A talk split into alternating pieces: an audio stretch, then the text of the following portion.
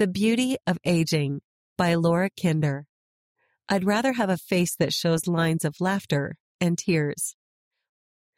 I remember as a child looking at my grandmother's wrinkled cheeks. Lines creased the corners of her eyes, and tiny lines graced her upper lip. I asked her how I could keep from getting wrinkles. Don't smile, she said, and don't cry. I followed her advice for one day. Then I gave up. How could anyone live without smiling or crying? I decided I'd rather have a face that shows the lines of laughter and tears. In the Book of Mormon, Lehi taught his son Jacob that we are here in mortality to have joy.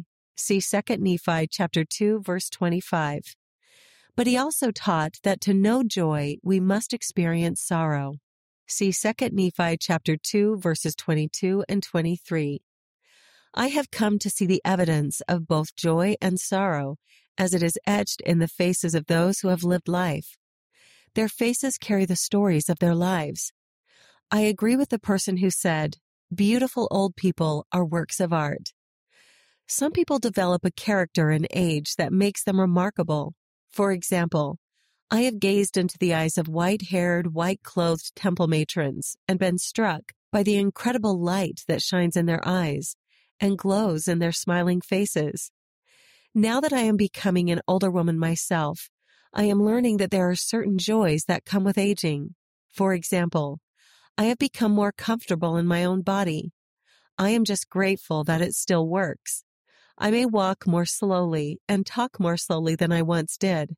My lap may have a little more padding, and my arms are more tender. But I like to think my touch is more gentle too.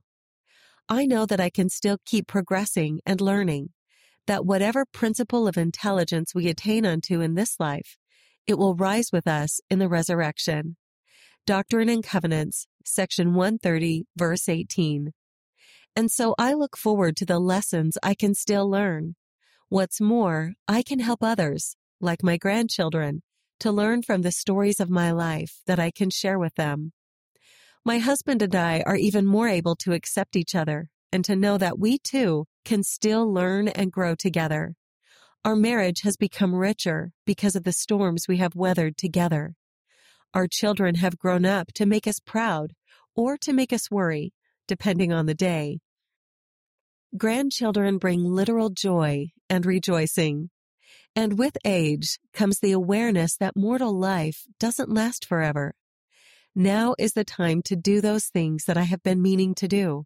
If not now, then when? Behold, the day of this life is the day for men to perform their labors. Alma chapter 34, verse 32. Hopefully, with age, we realize that now is the time to say the unspoken words, heal the relationships, and accomplish the remaining goals. As I get older, I think about the legacy that I will leave to my posterity. I hope that part of it will be that as I experienced joy and sorrow, I found wisdom. And because of that, I found beauty in aging. The author lives in California, USA. Read by Emily Flegel Gubler.